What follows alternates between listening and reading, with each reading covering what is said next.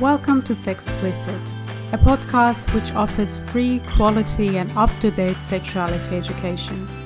In this podcast series, we will be talking about sex and sexuality explicitly. No topic is too taboo, and no question is inappropriate. This is a safe and educational space to explore your deepest curiosities. My name is Anissa Varaste. I'm a clinical sexologist, and this is Sexplicit.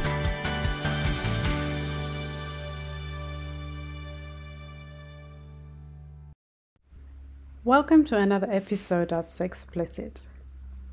We've been overwhelmed by the incredible response and feedback that we've received from our listeners, and we are excited to bring you this new episode today. Based on your requests, it seems that many of you want to know more about my life story and the journey that led me to become a clinical sexologist. So, I've decided to dedicate this entire episode to sharing my perspectives and life context and the experiences that shaped my path. Today, in this conversation, you will hear from our brilliant communications manager, Amanda Mountford, as she delves deep into all things sexuality with me, and we will explore the key moments, the challenges, and the revelations that led me towards starting a sexology practice in, in Australia.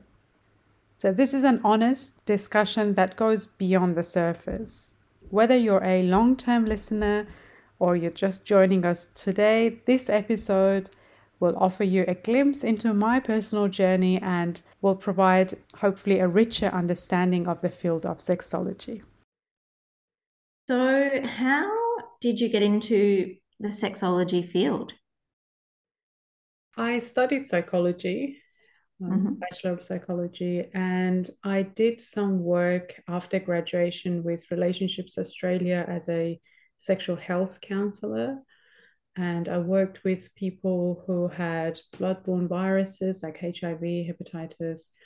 And in that context, I had to have conversations with people about sex and sexuality. Mm-hmm. And yeah, it just made me realize that I'm really interested in this area. But I also had some previous experiences in life as well that shaped my view of sexuality and sexual health. If you're familiar with my life story, or the listeners, they probably know that I come from a very conservative community and um, a religious community. So sex was never discussed. It was taboo to talk about. It was very shameful.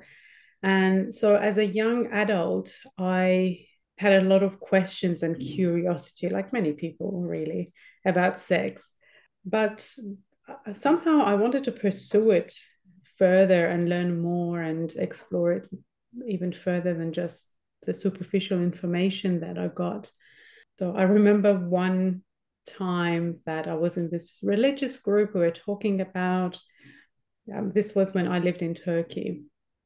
We were talking with our community members, other community members, about how to have conversations with other people about the faith and you know spread the word and things like that. And one person said, "Who would be happy to have conversations with homosexuals and prostitutes?" Sorry about the language, but that was the language that was used.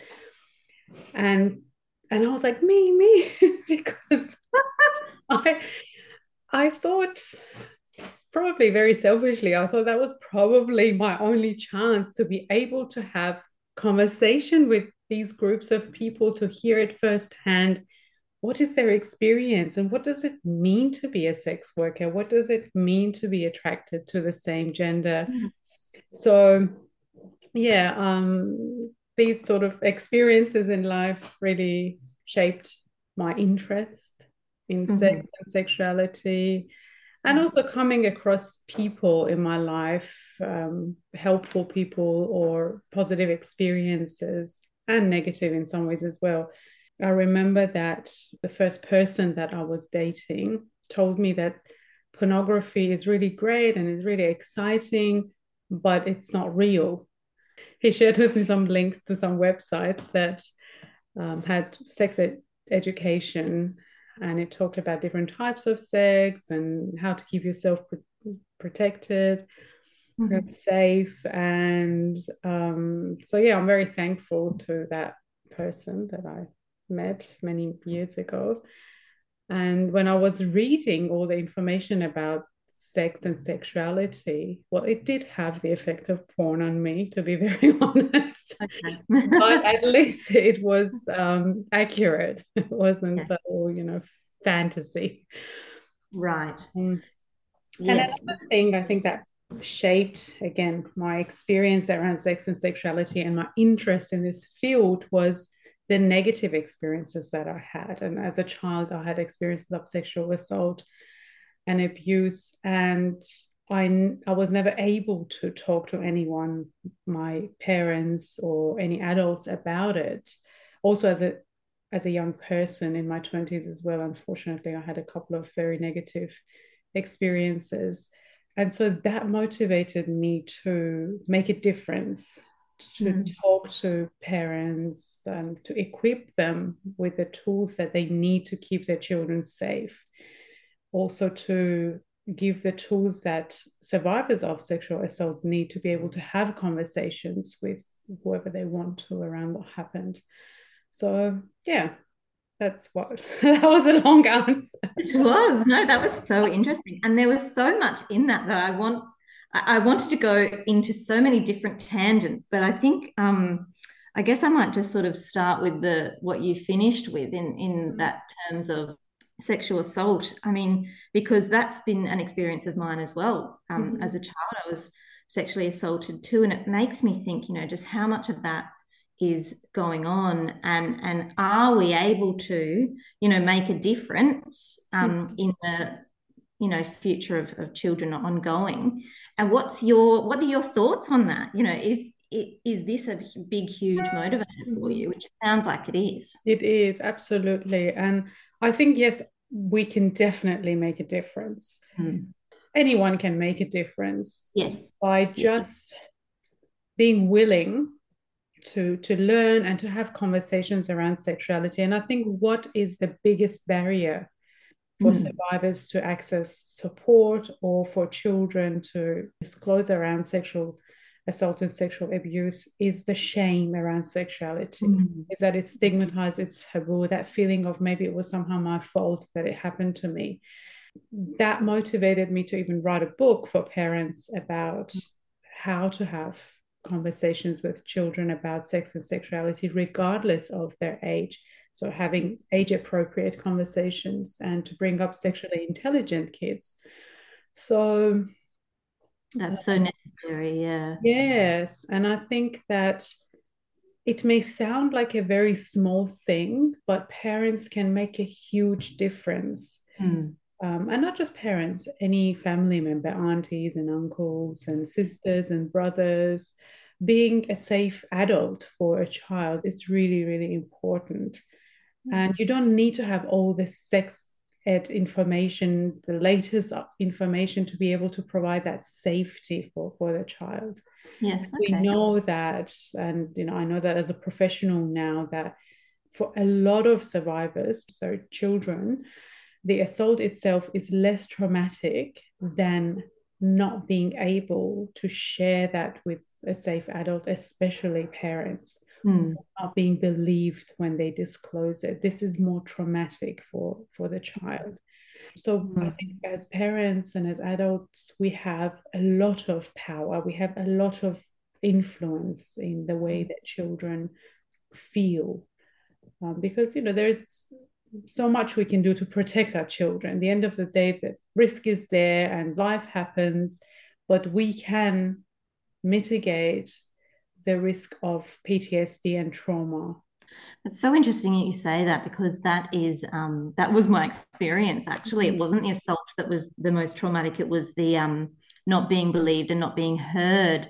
Yeah. And what has kept coming up, even just throughout our conversation now, is the um, the that sex is so taboo to talk about mm. you know and that's the reaction that i think um, is the most traumatic reaction to get from people is that oh no we don't talk about this. That didn't happen. Let's you know move on. So what is it about sex do you think that makes it so taboo to talk about? Yeah that's a very interesting question. And to be honest i had to do some specific research on this topic because when we studied, when I studied sexology, it wasn't something that was discussed or I learned. But it is taboo in most societies and in most cultures. I mm. haven't come across a culture that is very sex positive and sex is just like eating, wow. drinking, and you know, you just talk about it every day. So yeah, I, I think what I learned was that sexual behaviors of people were regulated or policed in some ways to maximize the survival of the group. So that means that, for example, when sexual be- certain sexual behaviors were controlled or regulated, their risk of sexually transmitted infections were controlled in some ways. Oh. Um, so it maximize the survival of the group, for example, okay. or inbreeding. So, discouraging people to have sex with a close relative, which you know can increase the genetic abnormalities, for example. Mm-hmm. mm-hmm. So, this is one reason uh, that I learned why humans started to police each other's sexual behaviors. Mm. And the other one, interesting one, is that when people started agriculture mm-hmm. and settled in one place, the land inheritance that became really important mm.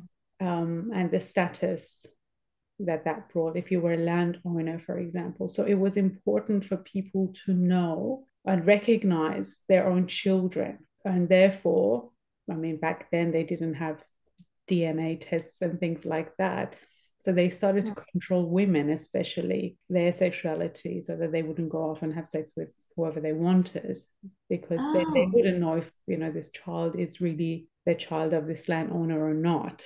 Oh my goodness. Yeah. So I thought that was really ah. interesting, which makes sense. And now when I think about it, it makes sense that why women's sexuality has always been much more controlled and policed than male sexuality. And I think this is the reason because as a woman, it's obvious if the child is yours or not because you know you get pregnant and you give birth to the child. But for a man, especially back then, they wouldn't know. Wow. So that explains so much. Yeah, but what you know what this theory doesn't explain is that then why isn't there so much stigma and shame around mm-hmm. sexual assault? Because even if a woman's sexuality was controlled, still a man could force himself on the woman. yes. And um, but that is not based on my experience, rape and sexual assault is not as shameful in many cultures as women going off and having sex with whoever they want. So, you know, female promiscuity. Yes, yeah. So, yeah, that's just really interesting, I think. Wow. I mean, but does it make sense in that in that way, that parentage kind of way, that if the woman is assaulted by the man, they still know the parentage of the child. So that could that explain the the lack of um or the less shame? I mean, I'm not saying that's a yeah. good thing. No, no, I understand. You're just um trying to yeah. make sense to, of the, yeah. yeah why. I don't know. Yeah, it's mm. very interesting, I think. But I think it's not one thing, mm. it's multi-layered. Mm. And the fact that for many years men have been in positions of power and patriarchy and all of that, that plays a role as well. Mm. But when you have more privileges, then you are less questioned. Mm-hmm, mm-hmm. So, kind of, I just want to touch on that shame topic then as well, because, well, talk to me about, I guess, what does sexology say about sexual shame? That's mm. a very broad question, but what comes to your mind? I don't know what sexology as a field Mm. says. Like maybe ge- very broadly, very generally, that no sexual behavior is wrong as long as it's consensual. Yes. Um, and I think obviously ego as well comes into play. Yes, it's That's only what comes to my mind um, yeah. in terms of general sex view of sexology. So if we feel shame, it's because we are socialized to feel shame, not that Right. sex inherently is shameful. Yes. But Okay. my ex- my personal view of shame is that it has a function. Mhm. And for different reasons that we talked about, shame has been taboo and stigmatized. And so, as children, we learn to avoid certain topics, not to Mm. talk about certain things, or not to show certain behaviors. And if we do, we feel shame around it because Mm. shame is a very strong emotion that inhibits certain behaviors. So if you're a child, your resources for survival are dependent on adults, your parents, your caregivers, your community. Mm. Something needs to maximize your resources, yeah, and protect you from being rejected by that community or by your caregivers. Therefore, if um, a thought or a feeling or a behavior that you have doesn't align with the values of that particular culture or community, it's very possible that you feel shame because it protects you. Mm. Yes. So, in childhood, especially, it has, in my view, this is my personal view, it has a survival function. But then Mhm. when that shame stays on, and as an adult, you know, you're bigger, most likely your resources are not dependent on your caregivers anymore. That's when it becomes problematic Mm. because it's not serving you anymore, but it's just, you know, the residue is just there still. And so that's when we support clients as sexologists to process that shame, to Mm. acknowledge it, to make room for it, but hopefully find other ways to relate to your sexuality or that sexual desire or behavior that you have Yes. instead of feeling shame around it. Mm. That's so exciting that that kind of to know that that can can be done that we can sort of shed that shame around sex. Tell us about a really rewarding interaction that you've had with a client where maybe they've shed some shame or or maybe they've uncovered something about themselves that they didn't know before when it came to their sexuality. What's sort of the most one of the most rewarding experiences that you've had within this work? I've had a lot of positive and rewarding experiences, and that's what I love about this work. But one thing that specifically comes to my mind is about one client, and he gave me permission to share his story. Mhm. So I will just give a little bit of the information here because not all of it is relevant.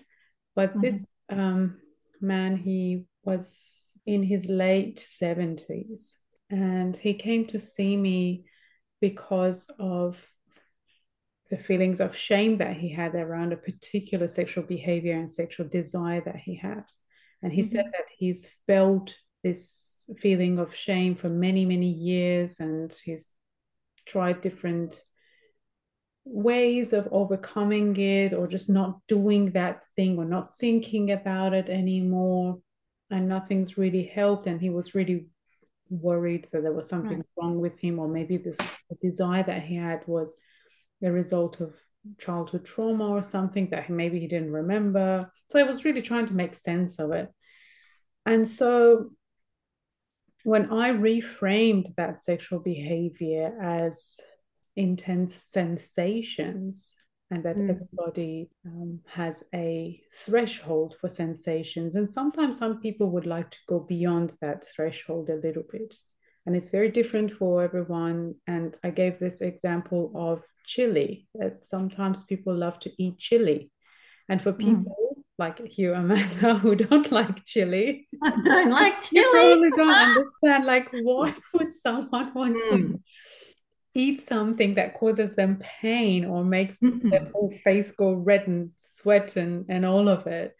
So it's the same with um, when it comes to sensation play. When, for example, sexual behaviors, some people enjoy that sensation. It's because of mm. the the adrenaline that is produced in our body, the endorphin, and lots of different hormones. So when I gave him this very brief explanation, and we worked a little bit also around shame and the function of it, he started to cry, and it was mm. such a very touching moment. And I was very, I felt very sad and very happy at the same time because the reason he was crying was out of relief. Mm. And he said that not all my life I've felt like this, but now I can make peace with this part of myself.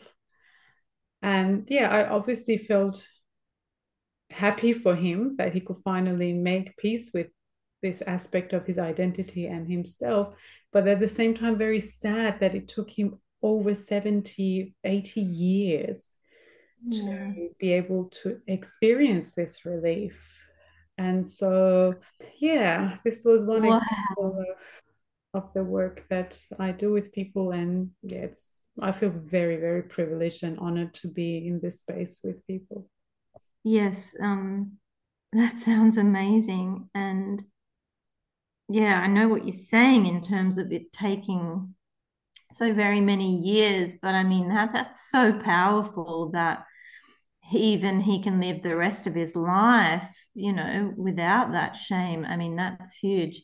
So what can we do to encourage people to reach out sooner? Because it's great that he reached out at that point. Mm-hmm. But what can we do as people who are not necessarily sexologists, but we're, you know, we're sex positive and and we're trying to make a bit of a difference and raise awareness about this sort of thing. What's your, I guess, perspective on what we can do to mm-hmm. make sex less taboo? Mm-hmm. Yeah, that's a great question. I think normalizing talking about it mm-hmm and and i'm not saying you know go out and talk about masturbation with everybody in the hmm. office mm. but sure. of course yeah. it needs to be contextual and appropriate but you know, if someone discloses something to you honoring that mm. and normalizing it that yeah you know sex and sexuality is part of everybody's identity, regardless of whether you feel sexual. Even if you don't feel sexual, still sexuality is part of your identity. You can mm. identify as asexual, for example. Um, so, yeah, in that way, and maybe being mindful of the comments that we make of, about other people and their other people's sexual behaviors and fantasies and desires because you know if you and I were mm. friends and I make fun of an, a third person, I'm still sending you a message that yes. I'm a safe person or not for you to disclose to me. So yes, I true. think mindful of the language that we use to talk about other people. And yes. yeah, what are your thoughts? What do you think are some of the yeah. things that people can do to help well, each other? I mean, yeah, yeah. Look, a lot of what I've learned, I guess, is from you. What I have found most helpful, I think, is um, when I, you know, when we were first kind of getting into this um, together, I remember talking to you about some things that I thought were like quite out there. Mm-hmm. Um, you know, and and what you did was responded really normal, like you responded like as if I'd just ask you what you wanted for lunch, sort of thing. Like you just maintained your kind of composure? And and I mean I don't think you had to try to maintain your composure just to you it was just really normal to talk about. So I think um, what I do notice is um, when people go oh my gosh is that really you know what you're getting up to on the weekend? or oh my you know laughing and having those sort of giggly moments. And yes sex can be really playful but uh, um part of what I found really helpful what you did was that you didn't giggle or anything. You just took it like it was this normal conversation. So that I think that's really powerful.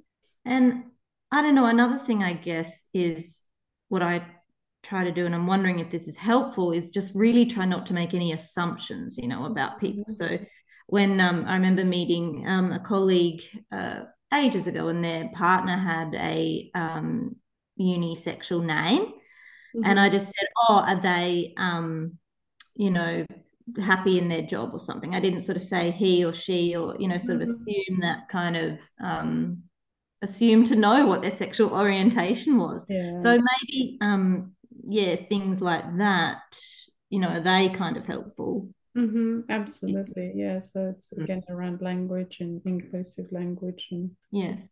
But it's interesting. I don't remember that conversation that we had. Really? that I made you feel like yeah, it's normal.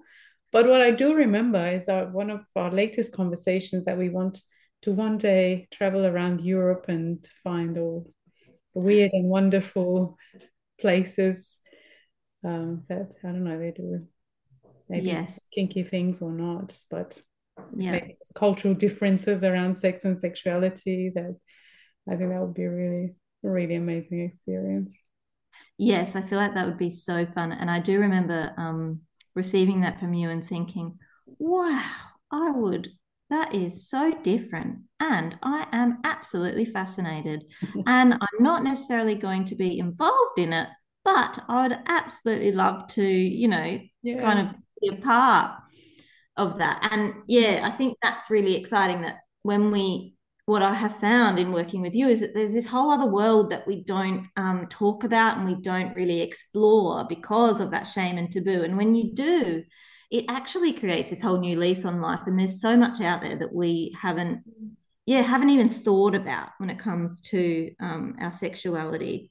And yeah, just, you know, engaging with people like you or having you as a friend is just like, yeah, I don't think you'll quite know how um, how much um, you just being you and having your really positive view on sex is helpful for the people around you to to support their own sexuality. So thank you. That's that's great. But i also feel the same way that you know we can have these conversations and yes. share similar interests and passions and drives um, to create yes. a safer world for everyone. But also like you said sex doesn't have to be something serious yes. it can be playful it can be creative it can be fun it can yes. be weird, it can be amazing, it can be boring. like you know, so, yeah. many, so many different ways that sex can be. And and yeah, sexuality is much broader than just sex.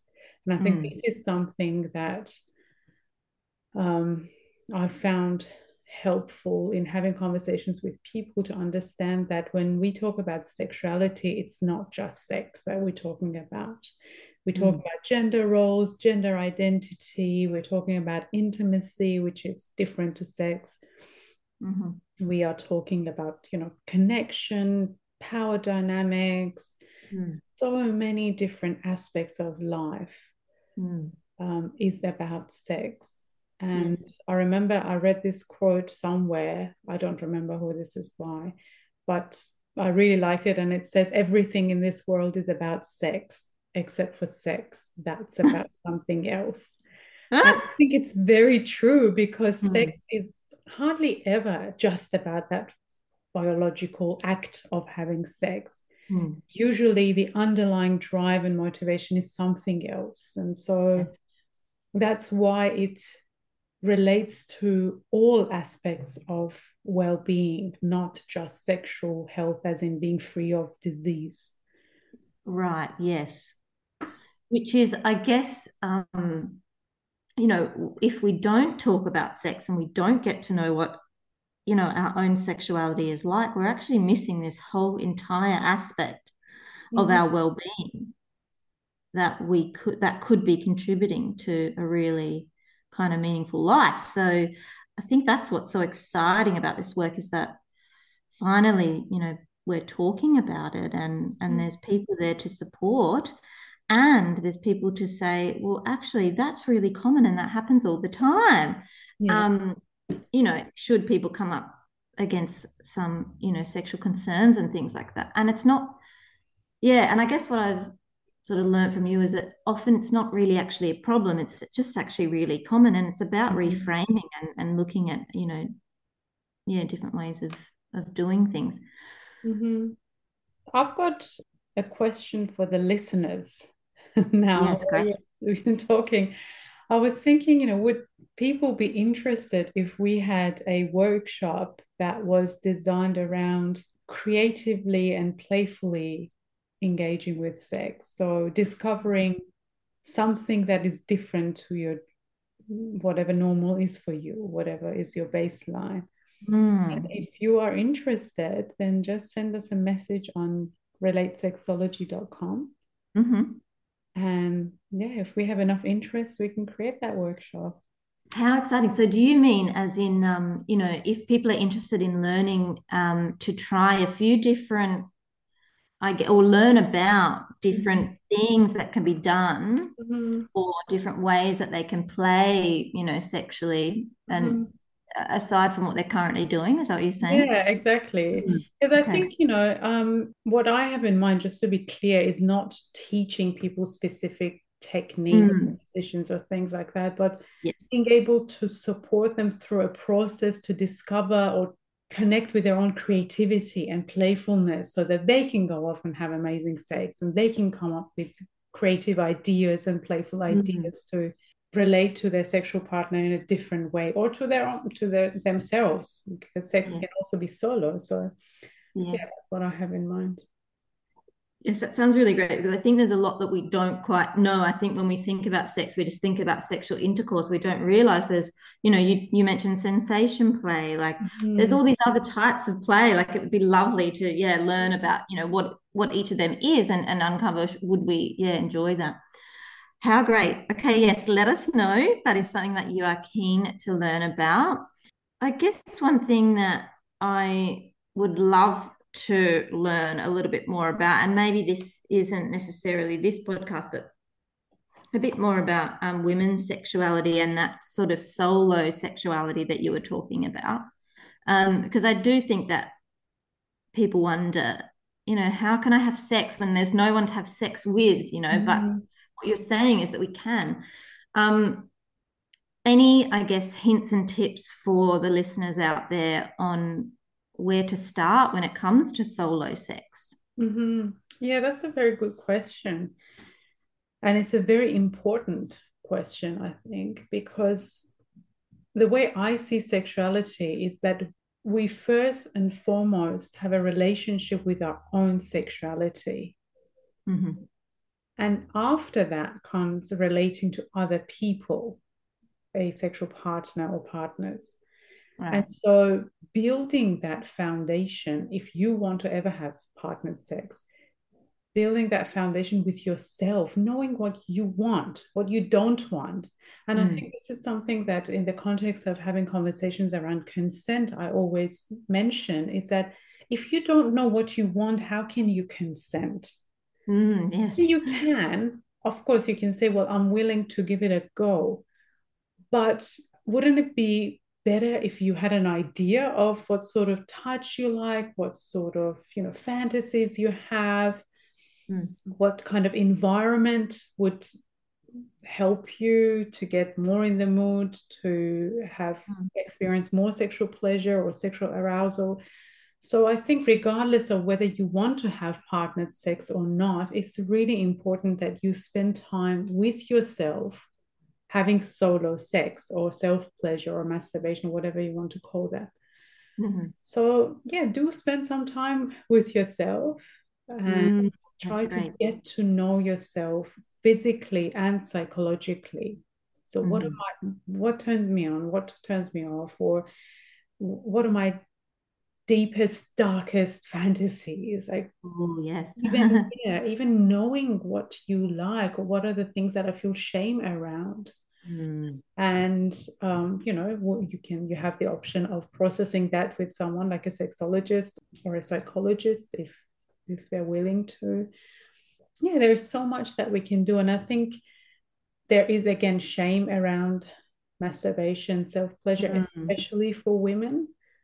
Okay, and I think this again relates to the topic that we talked about why women's sexuality has been policed and regulated and controlled over history. Mm. So in my work i see that masturbation in general it is it is stigmatized and people don't feel very comfortable talking about it but especially for women there are mm. extra barriers for some women obviously not everyone but um, for many women so yeah spend some time with yourself go and have fun and yeah. you know experience experiment with different toys if you like if not you have your own hands that you can touch mm. not just directly your genitals necessarily but your whole body get to know mm. your body what type of stroke you like what sort of mm. pressure you like which parts of your body are more sensitive which parts are less sensitive and you'll be surprised if you've never done this before the things that you discover i always have people coming back and say i didn't know that you know this my upper arm was just so hypersensitive or this part feels numb or no. wow. Yeah. yeah. Okay. Well that's great advice. It's a really good place to start. What i did actually find really helpful was um, a little while ago you created a, a quick video on youtube about your desire style and you talked about different styles that you have and i found that really fascinating to go oh what's my desire style and do i like to you know listen to gorgeous music or do i like that you know mm-hmm. heat or sensations things like that. So that was that was really fascinating. Um, we can pop the pop the link to that in the um, show notes if yeah. anyone is interested. Awesome. Okay well just to finish up i guess you know what exciting things are happening in um, the relate space at the moment so one thing that i'm very excited about is a book the book that i mentioned earlier today um, mm-hmm. that I've written, and it's with a publisher now. It's called Raising Sexually Intelligent Kids. Mm-hmm. And it's a resource for parents and educators, teachers, caregivers. It has a lot of practical tools and worksheets, you know, conversation starters with kids, and I've answered the most common questions that parents and caregivers have about sexuality and sex education. So, you know, what if I see my five year old playing doctors with right with yeah friends and so what what should i say how should i react so i think questions like this so right. yeah that's um, with the publisher and we are hoping that it's released in november mm-hmm, mm-hmm. year 2023 mm-hmm. and well that's pretty exciting yes it is i'm very excited about it it's been in the making for three years or yes almost done. Yeah, great. Yeah. Oh, awesome. Thank you um, so much for that. I feel like most of us have played doctors at some point. Um, so that's a great question to have included in the book. Yeah. Um, yeah, awesome to chat today. Yeah, no, thank you, Amanda. Thank you for having this conversation with me. Yeah, thanks for being you and working in this field with with me and it's such a privilege to yeah learn from you and and work in this space to yeah I, I, it's lovely that we're both so passionate about mm. creating that sexually safer world so thank you for all your hard work too yeah thank you and thank you as well for being such an awesome colleague and and friend and yeah i feel so privileged to have you as part of the team as our communications manager and you face the same challenges that I do when we want to promote the yeah. work sex being taboo and being filtered and being censored and not being able to access all the usual marketing strategies that other businesses have so yeah it's good to have someone next to me awesome. We'll get there. Yeah we will we will